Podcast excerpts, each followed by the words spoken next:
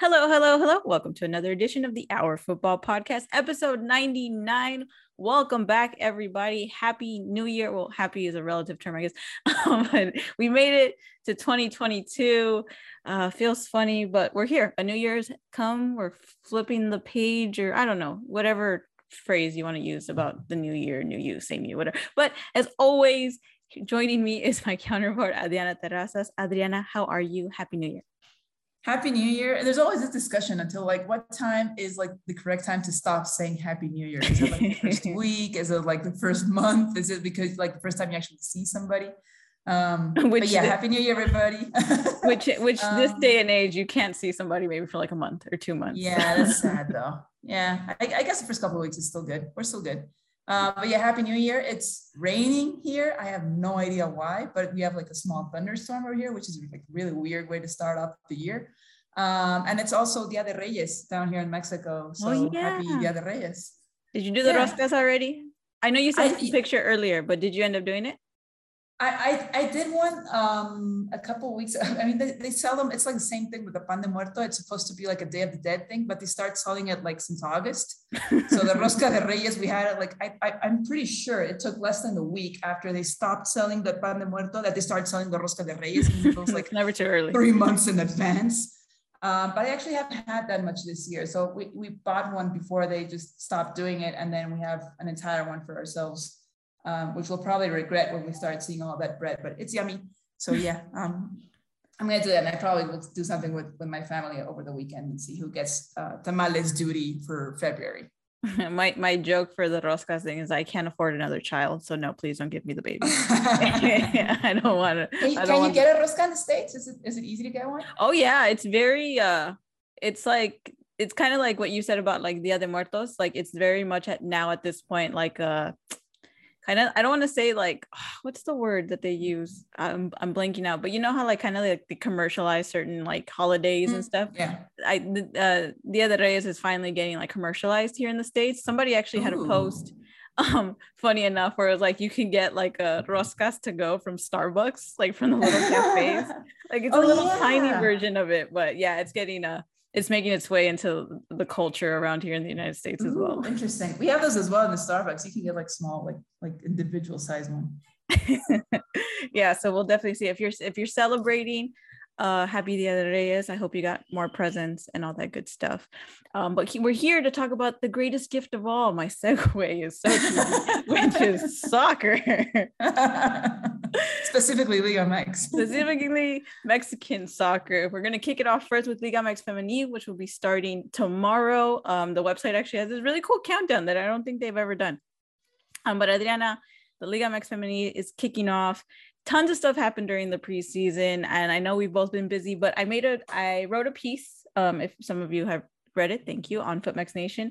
So we're going to kind of just go through it um, if you want you can let me know if you agree or disagree on what i thought was uh, good stuff happening in the preseason and not so good stuff. All right so these are teams to watch and these are the teams that i said basically have a very realistic chance at winning the title this season. And at number one I put America Femenil. And remember, this criteria is solely based on what they did during the preseason, during you know this time, this break between between one season to another. So I put America as number one, given all the signings that they've had. I know that we've we've been talking through our Liga MX Femenil chat um, throughout this entire movement, and America is notoriously known for making all these signings and departures. Our ongoing joke is that they're a little agency in and of themselves, but I mean bringing in Katty Martinez, bringing in Alison Gonzalez, uh, you know, securing Sarah Luebbert, then bringing in Scarlett Camberos, Nikki Hernandez, and Kimberly Rodriguez. I don't know. I put them at number one. What do you think, Adriana? It looks like we lost Adriana for a quick second. Adri, you okay over there?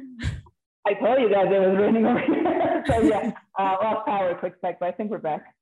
Okay, for sure. So Adri switched over to her phone because she lost power. Did you like?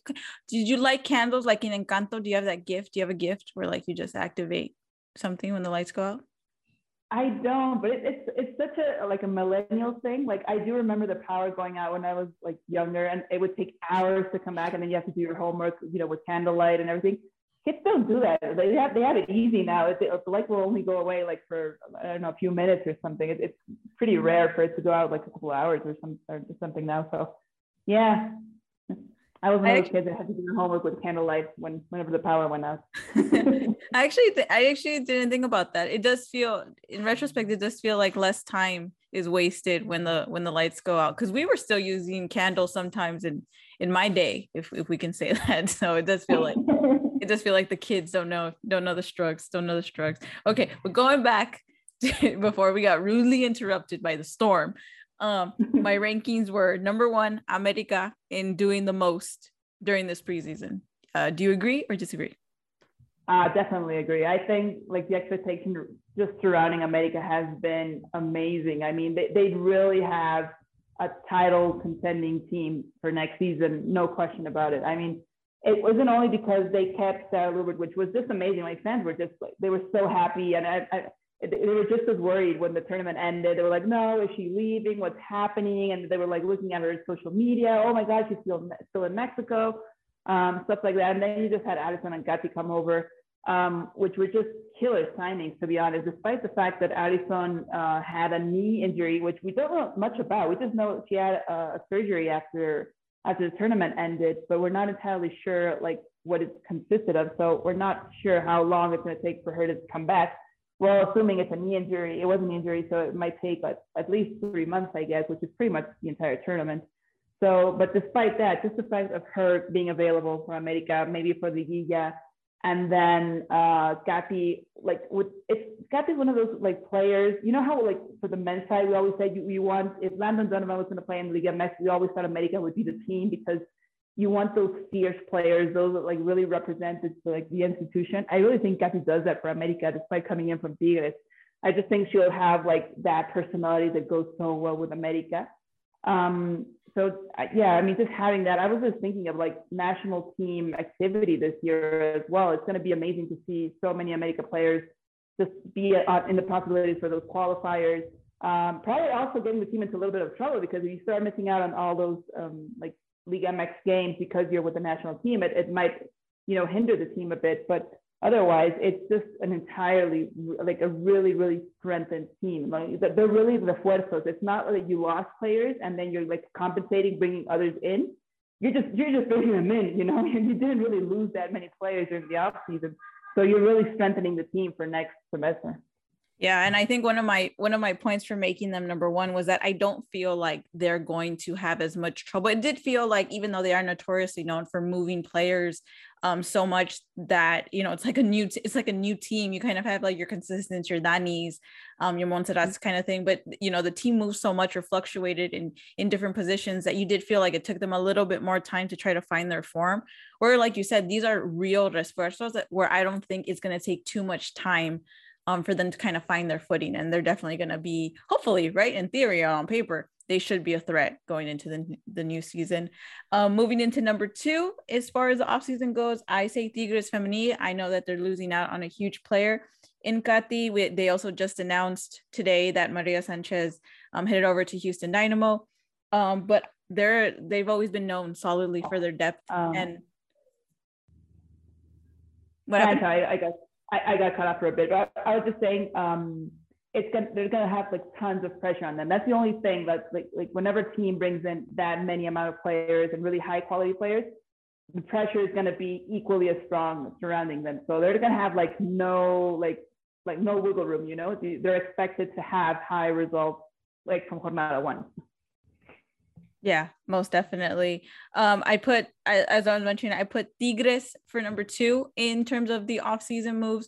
Um, not because they lost certain players, but I think th- when it comes to their depth, their you know Tigres is Tigres. Their depth is is one of their strongest assets, and they brought in a, an additional international player with Nigerian uh, player Uchenna Kanu, which I think we'll we'll definitely have to see how she does. Um, I think they also in in their right as a huge team have pressure going into this new season, so we'll definitely see it. But I put them as number two as far as preseason moves. Um, heading to number three, and this one might seem like why, but there's a reason for it. For number three, I put Chivas Femenil in terms of in terms of their off-season moves. Now, I know Chore left. I know so to speak. They haven't had too much movement, but I think their greatest strength lies in the fact that they didn't have significant movement. But what they did do is keep really important players. Licha Cervantes is now extend, extended her contract till 2024.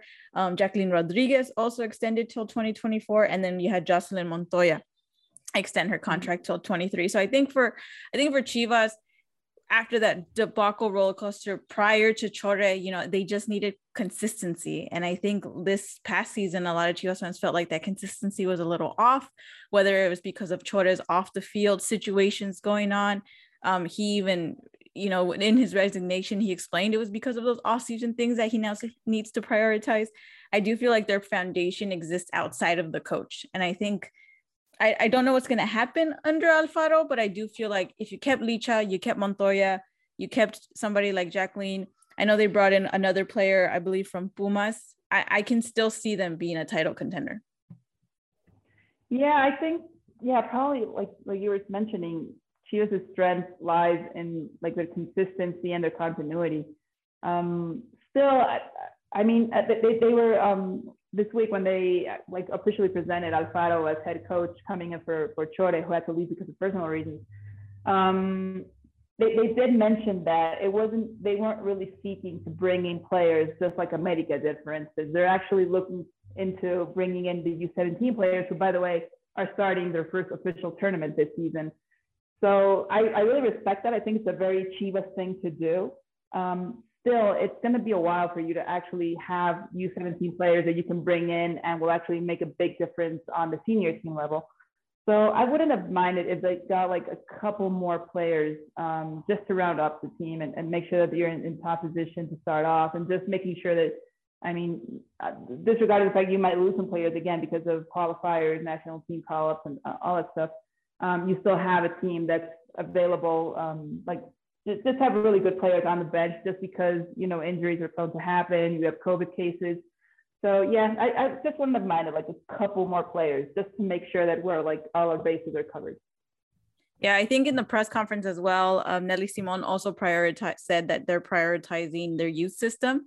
Um, like we, mm-hmm. uh, as you all know from I think a couple one week months ago. Sorry, I'm losing my mind a little bit. Um, they announced obviously there's going to be you know kind of like a second division if you will for the Liga MX Femenil so there's going to be like a U17 structure U15 structure and I think Nelly Simon really wanted to make sure that people know that that's going to be a huge priority.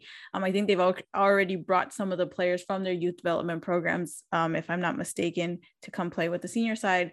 So it's going to be interesting to see how that works on the feminine side but um, you know, I do think, like you said, that continuity, think that goes into the system, the program in general with the feminine that needs to exist outside of who's ever controlling the team, um, and just getting those players to really, you know, I think that's something with Chivas in general that we'll get into later with the men's side. It's it's lacking lately, right? It's just like that that that identity, that understanding of what that mm-hmm. organization means in general um, for the country and for the different leagues that they represent. And I think the feminine side is probably one step ahead right now from the men, if I'm going to be honest. Um, so I'll, i definitely want to see how they do um, going into this season. So we'll definitely have to watch under Alfaro, of course, a new coach as well. Coming in at number four in my teams to watch as a title contender. So this is last place technically in this category. I put Rayadas because up until I think they signed somebody today, I need to double check.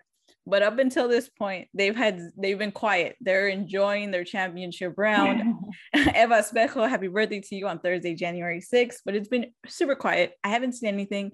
I mean, for what it's worth, if you feel like it's not broken, you don't need to fix it, Espejo. But that's why they're in last. But with all that being said, as defending champs, I do still see them as a very dangerous side.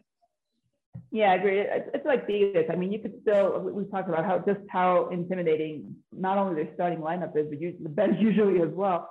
So you could definitely just lose players because of injury, COVID, or just transfers, and, and still it would be really competitive. So agreed. I mean, they didn't have to do anything except probably keep most of the team, and they're still just as powerful. So um, yeah, totally agreed. Monterrey could just be the falling team. So that's it for my teams that are very likely to possibly chase that title. My second category now going into it is teams to entertain. Now, these are teams that are Liguilla worthy, which I see them fighting for a spot in the playoffs, but I don't necessarily see them fighting for the title, if it will. Coming in at number one, I have Cruz Azul Femenil, just because I feel like they got a taste of the playoffs and now they're like, you know what, we're not holding back. We want to do something different want to get more than just qualifying. We want to try to go as far. I don't know, maybe semifinals. So uh, Tania Morales, who was an instrumental part of the beginnings of Chivas Femenil, says goodbye to her club and heads over to Cruz Azul. Then you got a whole other set of like fantastic players. Paola Lopez, who's been a guest on the show from Pachuca. You have Diana Garcia, Gabby Alvarez, Ana Gabi Lozada, Renata Huerta. I mean, I, again, there you can't necessarily predict what's going to happen this season, but it looks like Carlos Roberto Perez has a pretty good, you know, like now has starting to build a foundation over there at Cruz Azul. Yeah, I agree. I was I was so happy to see so many players come in. When I saw Tania Morales and Ana Paola Lopez, I was like, wow, those are amazingly strong players to come into Cruz Azul. Will definitely take on a leadership role as well with the squad. Um, I, I I just thought they were so like really great pickups from from Cruz Azul, and it also kind of shows me how serious they are, like you were saying, um, to really contend for another liguilla. So I'm, I'm really happy to see what Cruz Azul did. I think they had a competitive squad uh, um, since last semester. I think we definitely saw a different Cruz Azul, but bringing in these players again, it was not not not compensating for ones that you let go, but I really do think you you you were you're better off right now than what you were last season. I mean, there's definitely a stronger squad, um, tons of experience as well, which I think will be really key um, for this semester. So I'm I'm really happy with, with what Cruz Azul is doing, um, at least in the transfers, and I will just see if that translates onto the pitch, which I'm pretty sure it will. Yeah, no, I, I definitely. I think that I don't think they necessarily lack too much experience. I think they had some pretty good players already. I think it's more just like, you know, tying up those loose ends, filling in those little gaps here and there. And I think all these signings should definitely help sort that out. Um, so very excited to watch them play uh, this season as well. And they're kicking off the first game of the season against Mazatlan, my boyhood club. I'm so sad. But uh, coming in at number two is another team that I think is also playoff worthy. Um, return to it this season, uh, this past season. I think they're going to come back again. Is Xolos Femenil. Now, as far as off season, didn't have significant movement. I know there was a little bit speculation about one of their star players, Renae Cuellar. Doesn't seem like she's going anywhere, and because of that, I do still see them as a threatening force to make it to the playoffs, especially given what we saw during uh, the Liguilla. You know, I feel like I don't necessarily think we do it on purpose, but I do feel like they're such an underrated team. I mean, obviously, TMJ athlete Mitel Gonzalez was the top uh, goalie in the league, was a fantastic fantastic performance in the Liguilla. They only got disqualified because of league standings, but they tied both of their um, quarterfinal and semifinal matches, which I think is super important. Of course, they have a great signing in uh, Angelina Hix, who has just been an awesome player to help support that attacking side. So I still see them as a threat. Don't know if they'll get a title, but I think they'll do good this season. Yeah, agreed. I think um, Xolos is one of those teams along maybe with I remember Toluca making it was a pretty strong team in the first uh, seasons of Liga MX Femenil, just consistently making it into Liguilla, you know, those like fifth, sixth positions. Something that we're probably expecting to see with Pachuca sometime soon. But definitely Xolos has also taken one of those spots. You know, it, it's like the same way we know uh, Tigres, Monterrey, America, Chivas are going to be probably fighting in those first four, positions. We're really expecting Xolos to make be one of those teams that uh, makes it to Liguilla cons- consistently. So yeah, definitely one of those teams that's really, I think it's probably also another strength when teams have to have an, an away game in Tijuana. It's just one of those teams that's a lot stronger when they're at home. So probably will make themselves even stronger this season. And again, continuity is also key for, for these teams as well because it was such a short up season as well. Yeah, most definitely. Coming in at number three, another team I think will hopefully be dangerous, but I put them ahead at number three. Uh, out uh, ahead of our number four for a reason, just because of the off-season moves. So I'm putting mm-hmm. Pumas mm-hmm. at number three because they brought in uh, the first set of foreign players in Aerial Chavarin and Stephanie Ribeiro. Ribeiro was at America, now comes in. Aerial Chavarin comes in as you know the first Liga MX Femenil foreign player. Um, she is a TMJ athlete. She's very, very excited to get her her career started, and she's very excited to play in Mexico. So I think that it's a very exciting opportunity, not just for her, but for Pumas uh, as well as a as a, a, a, organization and as a squad. And then of course you have your experienced players um, in Marlene Camba, Dinora Garza, Fabiola Santa Maria. I mean, they've they've tasted Liguilla quite a few times it's just they can never get past that threshold. You and I both mm-hmm. said that we felt like Davila should have given a should have been given a little bit more time to um, to kind of get them to that next point, but they didn't.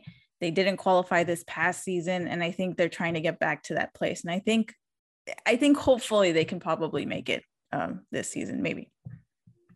Yeah, agreed. I think that's the only thing we're missing from from Pumas. I, they were such a strong team the first two to three seasons. They were probably the best team defensively, and then they started losing players to other teams, which was probably a mistake at this point because I think they was it was just a matter of making sure you're a, a bit better offensively, but defense was was really spot on for Pumas. So now I think it's just a matter of them having that continuity that we're just we we're talking about some other teams. I think that's what Pumas is like, just having that really solid squad that keeps on going for several seasons, and then start making Liguilla um, not as regularly as they have been in the past. Yeah, so that's why I put them at number three. Now, I number four is Pachuca. Now I get it. On paper, Pachuca should in theory be a better team than Pumas. I definitely get it, but this is for the sake of off-season moves. And when it comes to the off-season, you know, they didn't have too much movement on Pachuca's side. And they've also dealt with a lot of stuff this past season. Toña Is left unexpectedly. They just only recently announced their new full-time coach in Octavio Valdez.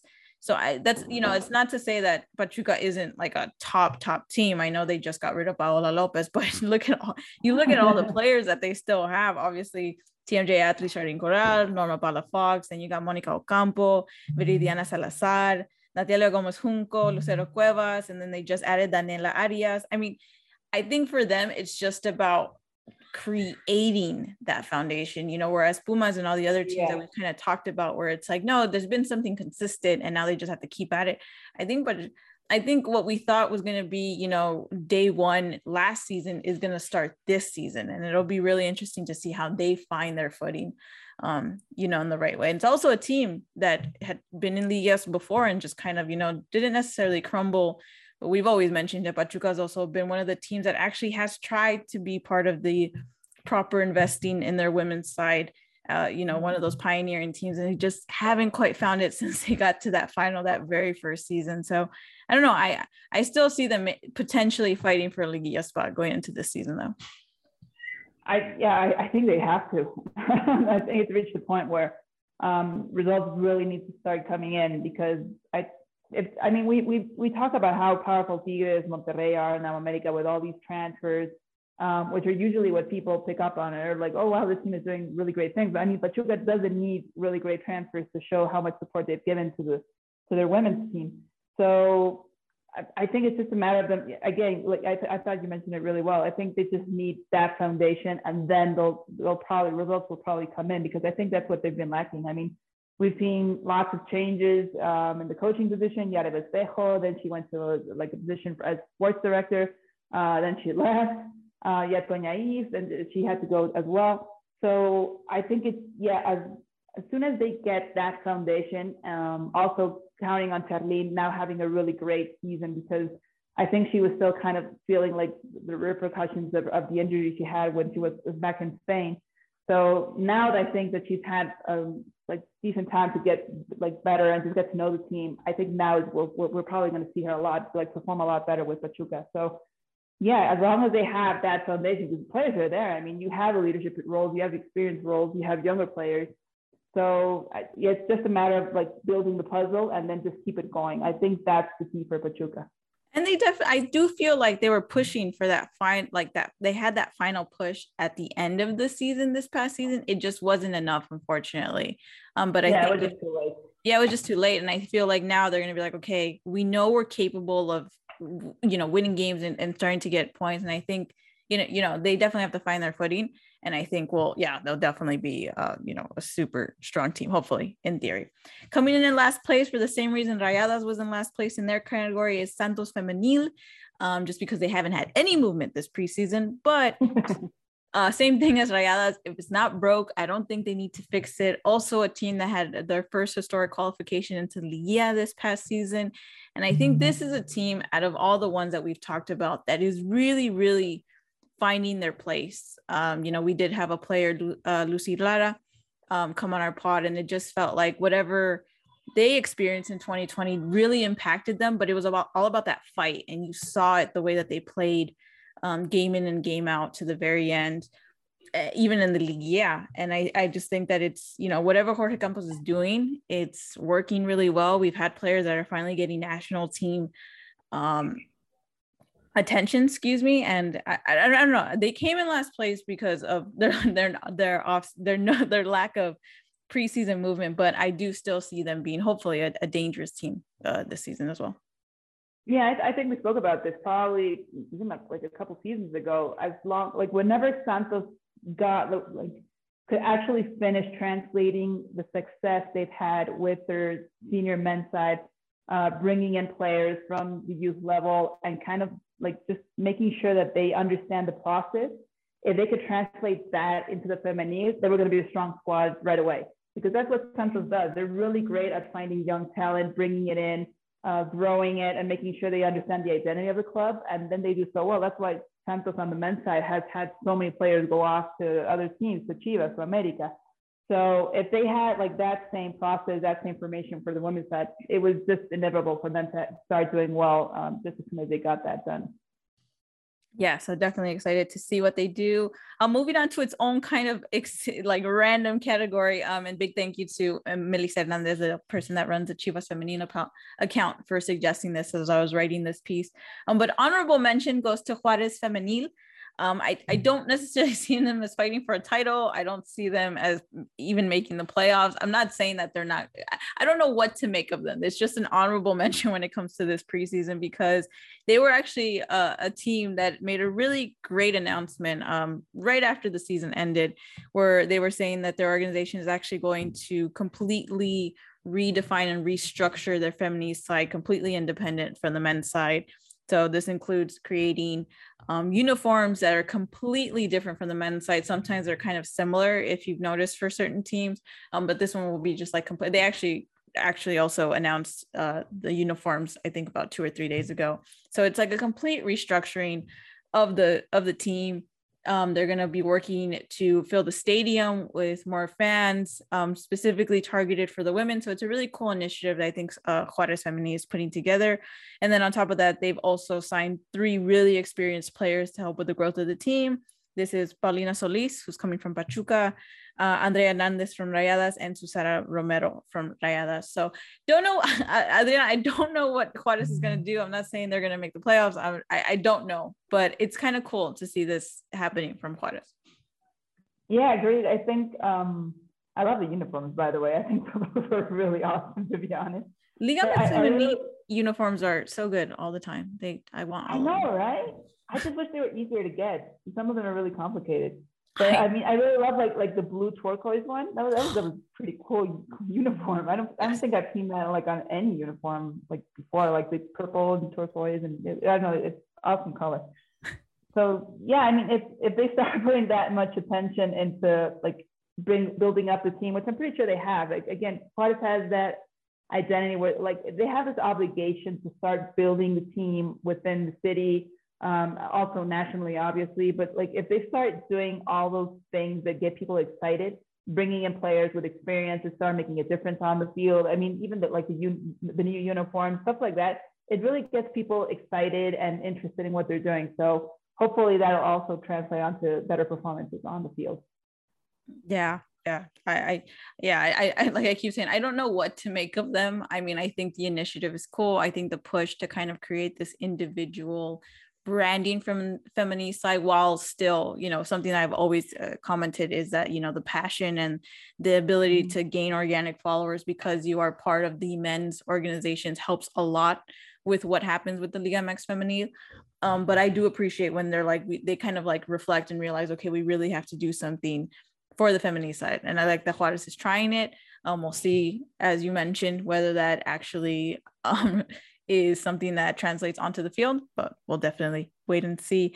My last category is team. It, it feels like not much effort was given. And I no disrespect to none of the, any of the teams I didn't mention in this power rankings, but this was this was just something that I was like, I don't know what's going on. I don't, it doesn't feel very strategic. And you were once in a good place and now you're in a really bad place. And this coveted award for the 2022 preseason goes to Atlas Femenil. You lost Alison. Samayoa resigns, and it's not like Atlas has ever been known to make that significant of moves. I think their only huge move was Alison. I mean, you could argue even um, Veronica Perez at one point, but I have no idea what's going to happen with Atlas in the worst way possible. It just feels like it, this might be a very bad time for for Atlas. Yeah, I saw I saw a meme. I think it was yesterday, which just, which just like really just it, it was just perfect. And it was like you know someone with a stick, and they were like kicking like the Atlas logo, being like, "Hey, come on, move! We're we're expecting something. Like, are you alive?" Um, so I thought it was it was sad at the same time because I was like, oh man, I really don't expect that to happen from a team like Atlas. Um, but yeah, it was just something curious, and I was like, yeah, but it really just goes to show what what has been happening. Fans are just impatient; they're not happy with letting Alison go, obviously. But I think they're even just angrier because no players have come in either. So yeah, definitely um, will be interesting to see if they make some last minute moves, which I don't think so, but I mean, they still could technically. So let's see.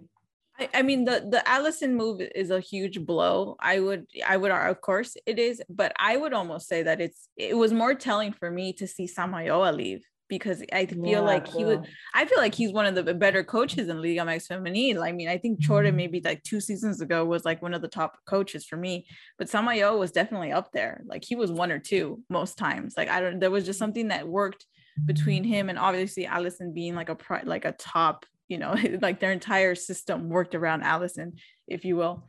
But I think losing him is like you essentially like I know we've been talking about kind of creating a foundation with all these other teams that we talked about, but this is like your entire foundation just completely crumbled at last, and it doesn't feel like there's any preparation or there's any plan B for you guys to be like, no, no, no, we're we're gonna work on this, and it's kind of telling, as we've said before in recent podcasts, especially given that their men's side just won, you know, and I think when it comes mm-hmm. to this kind of um, partnership with their with their two sides. You know, when two teams win, it's it's celebrated. We've seen it with America, we've seen it with with Tigres, with Rayadas, and it just felt like it just feels like while we're gonna see what the men's side does after winning their super historic uh, tournament. You know, I, I hope that the feminine side doesn't suddenly crash and burn, although it does kind of seem that way. Yeah, I, I still can't forgive them for not giving Alison, you know, like the proper yeah. welcome. I think she deserved last season. Um, I mean, yeah, I, I still regret that decision of not having her like get like the golden ball, the best youth player of the season, like midway through the final, like Estadio Jalisco, just packed with fans.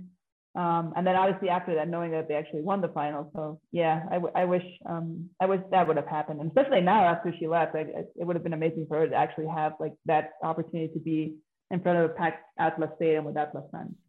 Yep, yep, yep. So, I mean, that's it in terms of the rankings that I gave us. I mean, I, I don't know about you, but that feels like the highlights of, of the preseason. I don't know if any teams I didn't mention stood out for you that that we should talk about before we go ahead and let everybody know about the schedule for this week.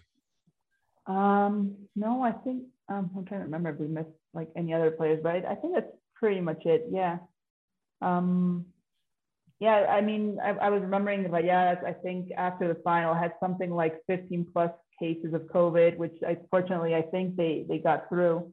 Um, until now, no other no no game has been postponed. I think it was only uh, I'm trying to remember if they postponed it, but because of the final, I'm trying to remember. But other than that, it seems as though they've been doing okay. I think Pumas had three players test positive. Yeah. But just looking at the men's side, it's not as bad as it could be yeah I, I know the teams are starting to bring that back again where like they're announcing every week like we tested and now because i know they kind of slowed that down once everything started kind of getting a little bit better but now they're bringing it back where it's like by the way we tested everybody. There's three people that have been positive and they're gonna be isolated. So yeah rayadas was definitely one of them after the final but it does seem like yeah, they're getting yeah, yeah their first game I, I, just checked it. It's monterrey Querétaro. they're gonna play that game all the way until february. So yeah despite yeah. that the rest of the league has been doing quite well because I mean, we'll talk about it in a second, but the men's side has been totally just.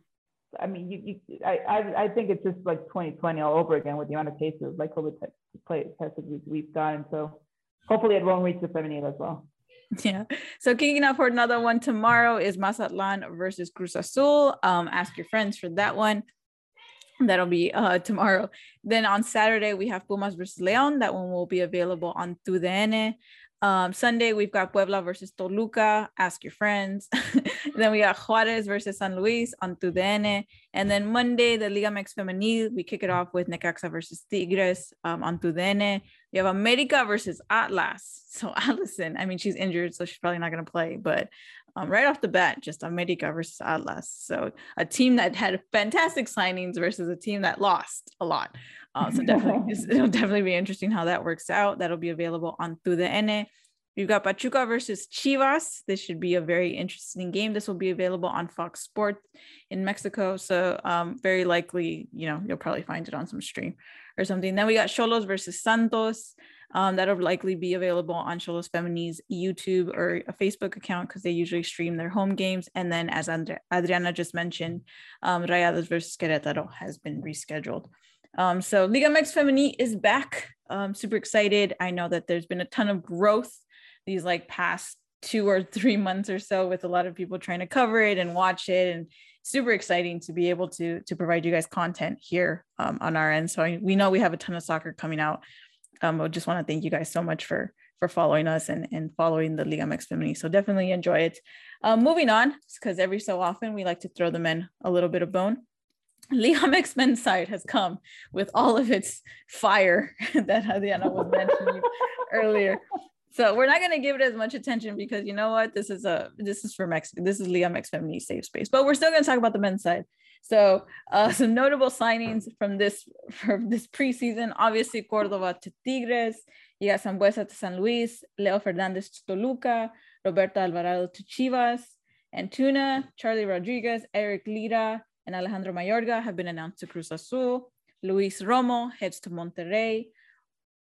Adriana, let's just give you your space. Let's just give you your corner because, um, you know, aside from Roberto Alvarado and some, I have to vent. It's been there's been a lot of stuff going on. Not and on top of that, Amaury decides,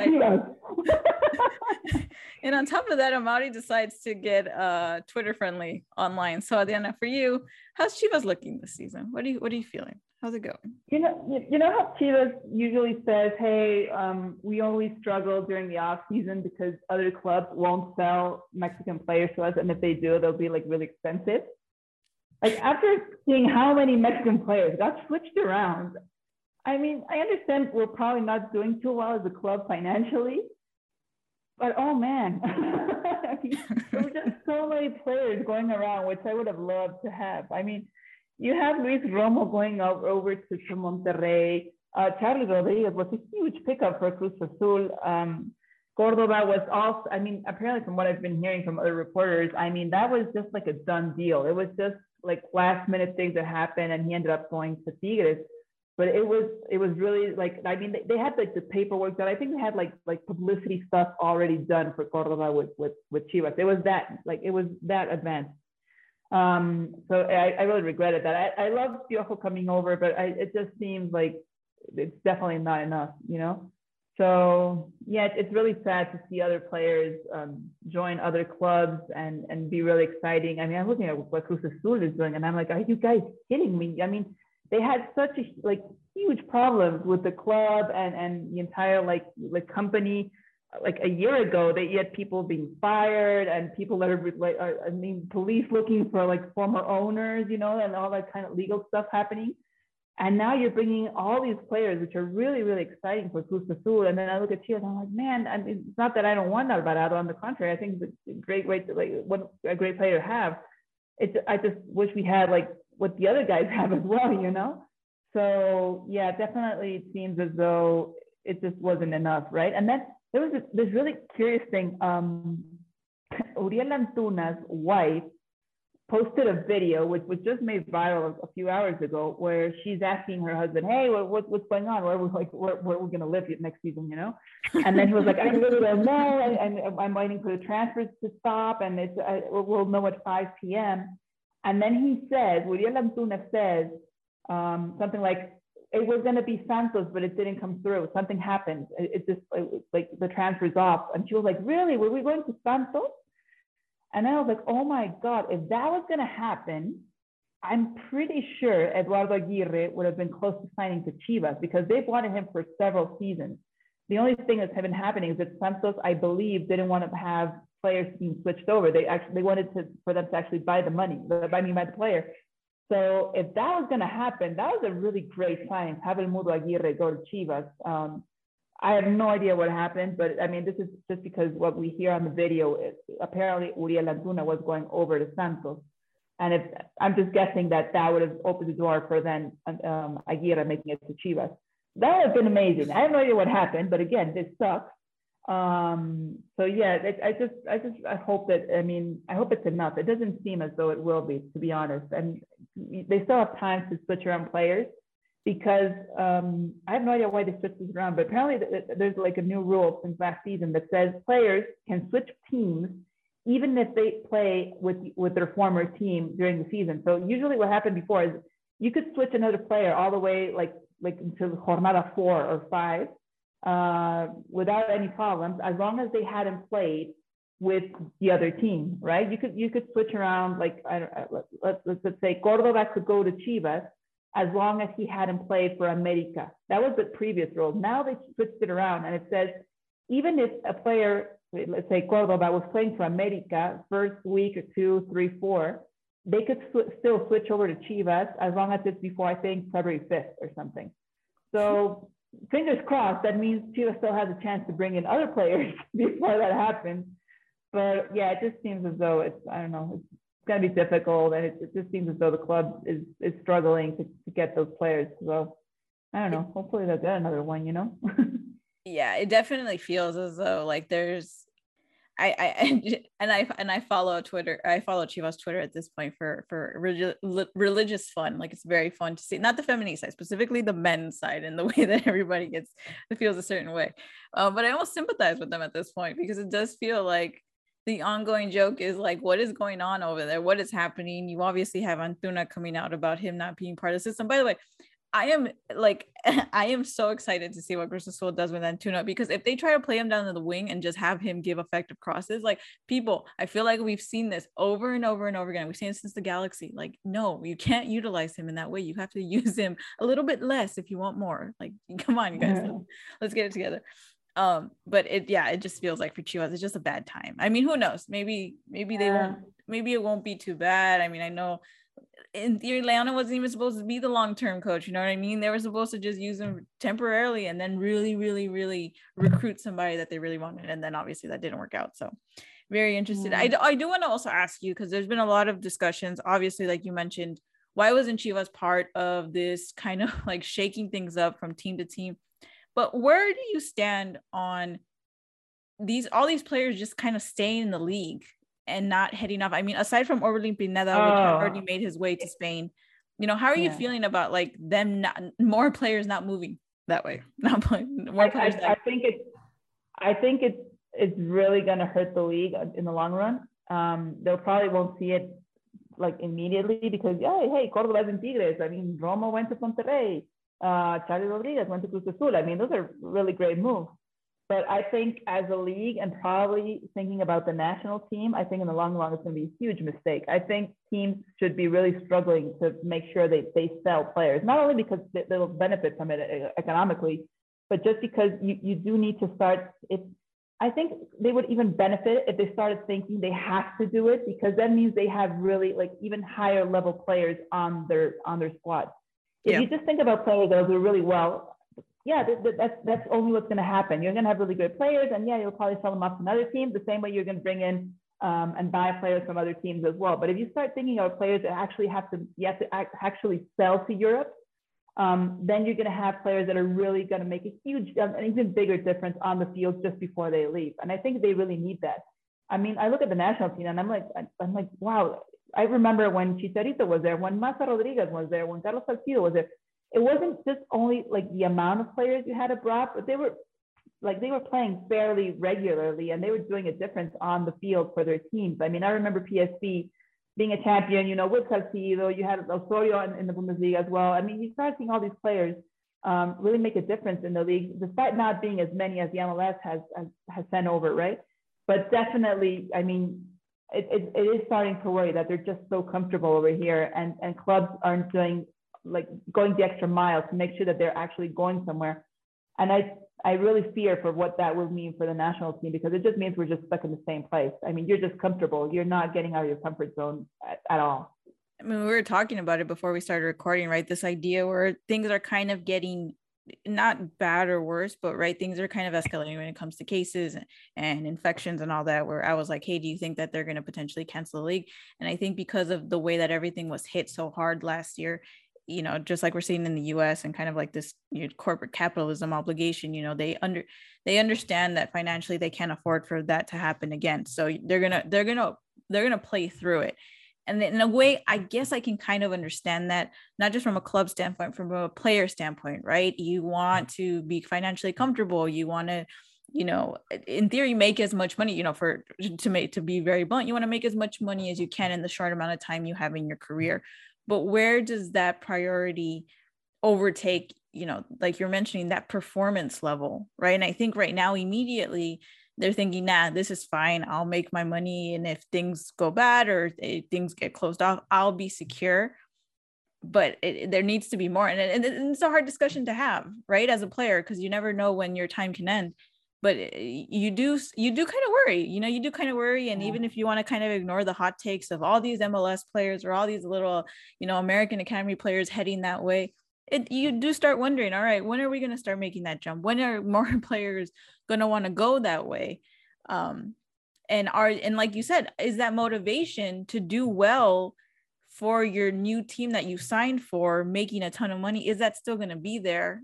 Like are you going to still want to move or are you just going to be like nah i'll be comfortable in mexico play for this team head over this way? I know our joke is like recycled coaches but the last thing we would want to see is just over over and over recycled players yeah, agreed. I, I, they, they have to change mentality, and that has to come. It's not only from the players. I mean, I applaud any player that really is seeking to just leave and not be comfortable and know that they're probably going to leave um, a team that's going to pay them better, right? But just just because of the growth they're going to have. I mean, we saw it, for instance, with Nacho Ambriz. He went over to Spain after winning everything with Leon, just leaving any comfortable position. Probably, I'm pretty sure he was earning less in Spain than he did here um, he didn't have a great run, but I'm just so happy he tried. I mean, that's that's what we need from players. We need them to be able to do that. And usually, when you see former players talk about this, the first thing that they'll say is there's like a lack of mentality. There's a lack of like really strong character of knowing what you want as a player and just making sure you remember how much you struggled first of all to make it professionally because most of these players they really struggle sometimes with the youth system and then coming in from second division, third division teams and actually getting an opportunity because we have so many foreign, foreign born players. It's really difficult to actually get minutes on the pitch. And then once they get it, they kind of forget how, how difficult it was. And they're like, okay, I'm just stay here. Why, why not keep that mentality of wanting more, you know? So that's usually what, when I hear, um, usually when, when I talk to Cuauhtemoc Blanco, for instance, who was really critical about what happened at America last season um, and now as, as, as a governor. But usually when they bring up like what's going on with the national team, I think he says, oh man, if they could just give me a, a jersey, I'd put it on and I'd show these guys what it's all about because they're just lacking that like that character. And, and, and, I agree. You usually see them on the pitch, and it's not that they're not that they're bad players, and not that they're playing poorly, but you used to see players that were a lot more aggressive, like mentally speaking, you know. So I really hope that something happens that makes sure that like it switches around mentality because I really think it's also dangerous as a national team to start having players that are just so comfortable and not used to having like those those kinds of obstacles and just know how to get through them. Right? We have players that are playing that are just living comfortably and it translates on the field. You're not used to having things not go your way. So why would things be different on the field? Like why would things be different in the World Cup if you're not really doing that? Just all those differences on a day-to-day basis there's cautionary tales, right? JJ Macias is not necessarily finding the right rhythm in Spain. You know, Santi Munoz, for all the hype that was given to him, is kind of getting lost within the development system over at Newcastle, right? But then you have somebody like like Johan, who's over in Genoa, and depending, I mean, maybe Genoa doesn't do that great as a team, but he is getting those minutes. He is consistently playing. Um, you know, Raul, we've talked about a lot where he never really found his footing until he got to Wolves because he was, I mean, Benfica was kind of like a good track, but it wasn't until Wolves where he really found himself. Then you have Hector Herrera, who's virtually non existent over at Atletico, have no idea what's going on with Tecatito at Porto. You know I mean? So I, I understand it's a very complicated process, but you do think of it, you know, if this is your profession, if you are a player, you have to be proactive you have to understand. I mean the other discussion of course is this idea of like the passports right? It's a lot easier in theory for somebody here in the us to make it as opposed to in mexico. I mean look at ochoa and all the different obstacles he had to face. Um and it's a super com- complicated conversation but it yeah I, it'd be it'd be naive of us to be like nah this doesn't mean anything or no pasa nada you know but it is. It, it does it does it does start to have you become worried about what's happening and um you know or ironically enough Orbelin, you know he's not my cup of tea and he's heading off to Europe and I'm like I hope you do well so you know we'll definitely just just have to see what what goes on moving there um before we close that Liga MX talk uh just a reminder that Tigres versus Santos and Pumas versus Toluca have both been postponed so they won't be um happening I think it's only like two or three days right Adriana yeah, the, the Pumas uh, Toluca game was supposed to be played on Sunday. It will now be played on Monday. Uh, the Santos Tigres game was supposed to be on Saturday, and now it's switching over to Wednesday, the 12th. So the thing is, with with like the new protocol says that if a team has seven to ten players test out positive, they'll switch the game within the same jornada. And if they have 10 or more, then it'll be played some other time, depending on just how many players and, and just negotiating with the club. So yeah, I mean, it's a huge amount of players to test out positive, but we just had that for Tigres. I think there were 12. So that's why they're switching over that game from this Saturday to next Wednesday. And then Pumas, uh, Toluca, I, I, I, don't remember how many players tested positive for Toluca, but uh, um, Pumas also has a couple. So yeah, that only switched over a day.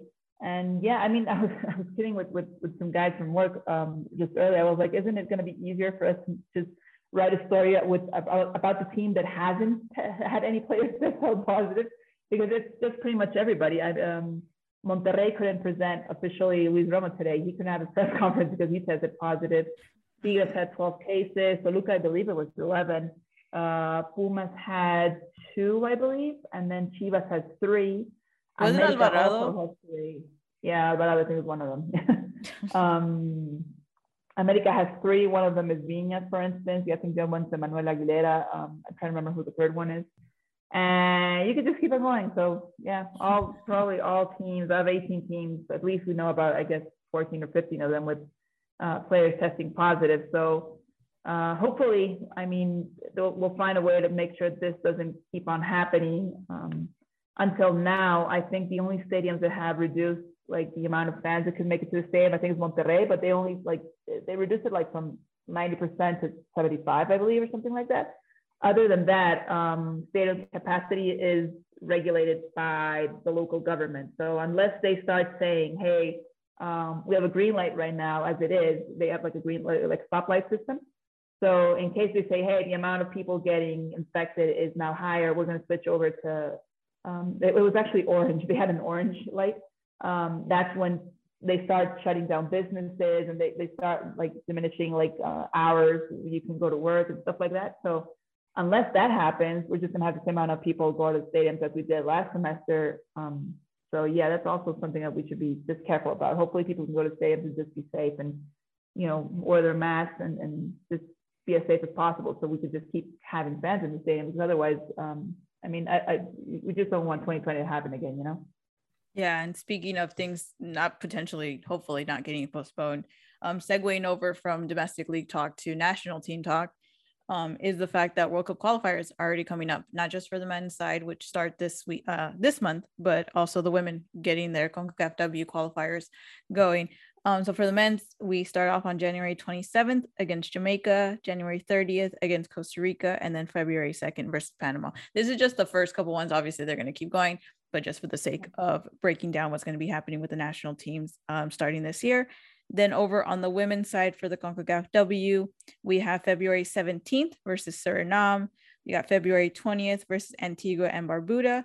And then we've got April 9th, I believe, against Antigua.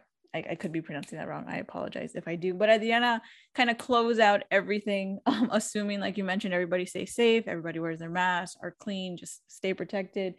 Your predictions for the national team, and it looks like we have a little bit more hope for the women's over, over the men's, but none, nonetheless, your predictions for the national team going into these the beginning of this year. Um, for the men's side, I'm pretty sure we're going to qualify probably um, in, in the games in March. Probably about the first one. I think mathematically we're just going to have like make sure that we have that ticket just because of the difference there is with the other teams. So I think yeah, despite the fact that we're not liking how they're playing and everything that just went on last semester against Canada and the U.S., um, I'm pretty sure they're going to qualify early. Uh, on the women's side, I'm just oh, really before, excited to see. Before before yeah. I close up the men's, what do you, what do you what do you see against Jamaica, Costa Rica, and Panama? Um, it's gonna be weird though because there's not gonna have, be any fans at the Azteca. And that really sucks for a qualifier. So I think it's Jamaica's first, right? Let me see my calendar here. Yeah, Jamaica's first. Um, I think they'll probably win. They're going to struggle a bit. No, wait, Costa Rica's first. Oh, no, wait, no, no. Wait, it's Jamaica and then on 30th it's Costa Rica. Um, yeah, I think they're going to struggle against Jamaica just because historically we usually struggle um, visiting teams in CONCACAF. Um, usually, like physically, they're a lot stronger. Um, some of them are faster, and that just takes a toll on, on how the game is played. But still, I mean, I think Mexico will, will probably win that game. Against Costa Rica, um, yeah, I think you'll get not an easy one, but also win. Um, for better for worse, there won't be fans in the stands. So in case they start playing poorly, um, there won't be anyone just booing them, you know. So um, sad to say, but that has been happening recently. So uh, and then the game against Panama, um, yeah, I'm, I'm pretty sure they're going to win. I think they could win all three of them, to be honest. I love um, your yeah, I, I, yeah, I, yeah. They I might get a draw somewhere. I just hope it's not at the Azteca. Otherwise, things are going to get. I mean, people are not going to be really happy if we get a draw at the Azteca after losing against Canada and the U.S. despite being a away game. So yeah. Yeah, I mean, I don't see them doing bad. I, I just, I like, I, I don't. I see them doing enough. You know. Per, that's oh my god, you said it perfectly. Yeah, I see them doing enough, but like my heart wants them to do good. and so i have very low expectations of them doing good but you hit it you said it perfectly. I'm gonna i'm gonna i'm gonna stay with that. They're gonna do enough. Yes they're gonna do enough. Mm. and yeah, then for the and then for the women's? Uh for the women i'm just i'm, I'm so, just so happy I'm just so happy because it, like we're finally going to see like what all the effort CONCACAF has put into making sure that we have more games every year. Um, still kind of nervous because we don't know what to expect from all these rivals. We haven't played against them. I don't know if ever, but I, I just some of them we really don't know like what they're about. So despite the fact that I do think um, we're, we have more experience, um, still physically these teams can be really challenging. So I'm just uh, really anxious to learn about them, get to know them a bit, bit closer. It's really difficult sometimes to follow these teams whenever you're not playing against them. So just see how the region is doing in general will, will be really interesting. I do think Monica Vergara has her, like, she has her starting lineup set. I mean, she's probably going to change it depending on who she plays and, and also how many players are available. But um, I do think last year was just a ton of experience testing out players, um, calling up, uh, playing them in different in different positions. So it'll be really interesting to see that now uh, in a World Cup qualifier. So I don't think they'll struggle enormously. They might at first because it is like the first official tournament they're going to play with Monica Vergara. And again, you had tons of changes last year, but they were all because you needed to get to know the players. So I just think it's going to be really interesting. And as long as they make it through and then come into the summer really strong, because um, the format with these with the with the W Championship is best six teams will join Canada and the US over the yep. summer. Then they'll play um, two groups of four, and then all four semifinalists make it to the World Cup, um, plus a 13, uh, plus a 15 I think has to play the intercontinental playoff, right? So that will be really interesting to see. And then obviously they're also going to uh, play for tickets to the Olympics and to the Women's Gold Cup. So I mean, first of all, let's let's get that World Cup ticket first of all, and then I'm pretty sure we'll get the Gold Cup ticket um, later on. but um, yeah, hopefully that'll happen. I, I just think that in itself will be just a really great success for the women's program.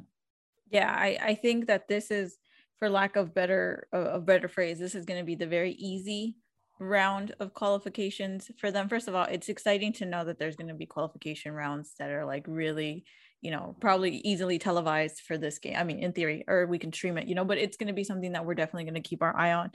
Um, but it's also a place where eh, going along with that easiness, if you will, where I feel like, like you mentioned, Vergara has her system. She's understand her players are understanding how to play it.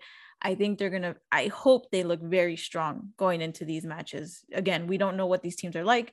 We don't know exactly, um, you know, we don't want to count them out or underestimate them, but this is where you definitely show, hey, we've been doing all this homework and this is our final product or, or you know, a close to a final product before they go into the really difficult rounds going into the summertime. So I'm very excited for these matches. I'm very excited to see the players um, see how she you know kind of mix and matches it like i mentioned because of kind of like the the easier aspect of this phase but yeah definitely excited to watch those games coming up in february yeah agreed definitely really excited to see um, just everything is going to go on and it's it's so weird to know that you're going to have both national teams like just play for a World Cup ticket the same year. Usually, I mean, obviously the, the women's side changed a lot because with this format in CONCACAF, um, and despite the fact that that World Cup is, doesn't happen until next year, but you do get to know who, who goes this year. Yeah. So um, yeah, it's, it's, it's pretty weird that that happens. Um, also has to do because I mean Qatar is all the way uh, will happen all the way until November. So yeah, kind of kind of odd, but hopefully that'll also bring in like together that, that like like national Mexican national team identity together, which um, which I, I think could benefit both teams as well most definitely most definitely. Adriana as always this this is a new year but it's the same our football podcast. We went through so many topics today. I can't believe i can't believe we got through them. We i hope you guys enjoyed our comprehensive coverage. Is there anything else you'd like to say to our listeners before we go? Um just like once more happy new year. Hope you guys are safe. Hope you guys have a great start of the year and there's probably no better way to do that than to start watching liga mx uh, this weekend. So yeah, just keep up with the content. Join the hashtag if you haven't. Um, we're there. Hashtag Liga MX Fem ENG and Liga MX ENG. And yeah, hopefully it'll be a great season for everybody. For sure, for sure. Did your lights come back on by the way? Are they, are they yeah, they did. See, you're right. This new age, we don't even lose our lights for that long. Yeah but like Adriana said, keep up with the content. Make sure you follow all the hashtags. Make sure you follow all the teams. Talk to your friends if you can't find any streams. Um, just enjoy the soccer. Um, make sure you stay safe. Wash your hands. Keep your distance. Get vaccinated, please. Takes five seconds. My both my sons did it. They cried for about a minute and then it was over. Um, so stay safe, stay warm, um, and keep up with all the content because at the end of the day, it is our football. All right, guys. Thank you so much. We'll see you next time.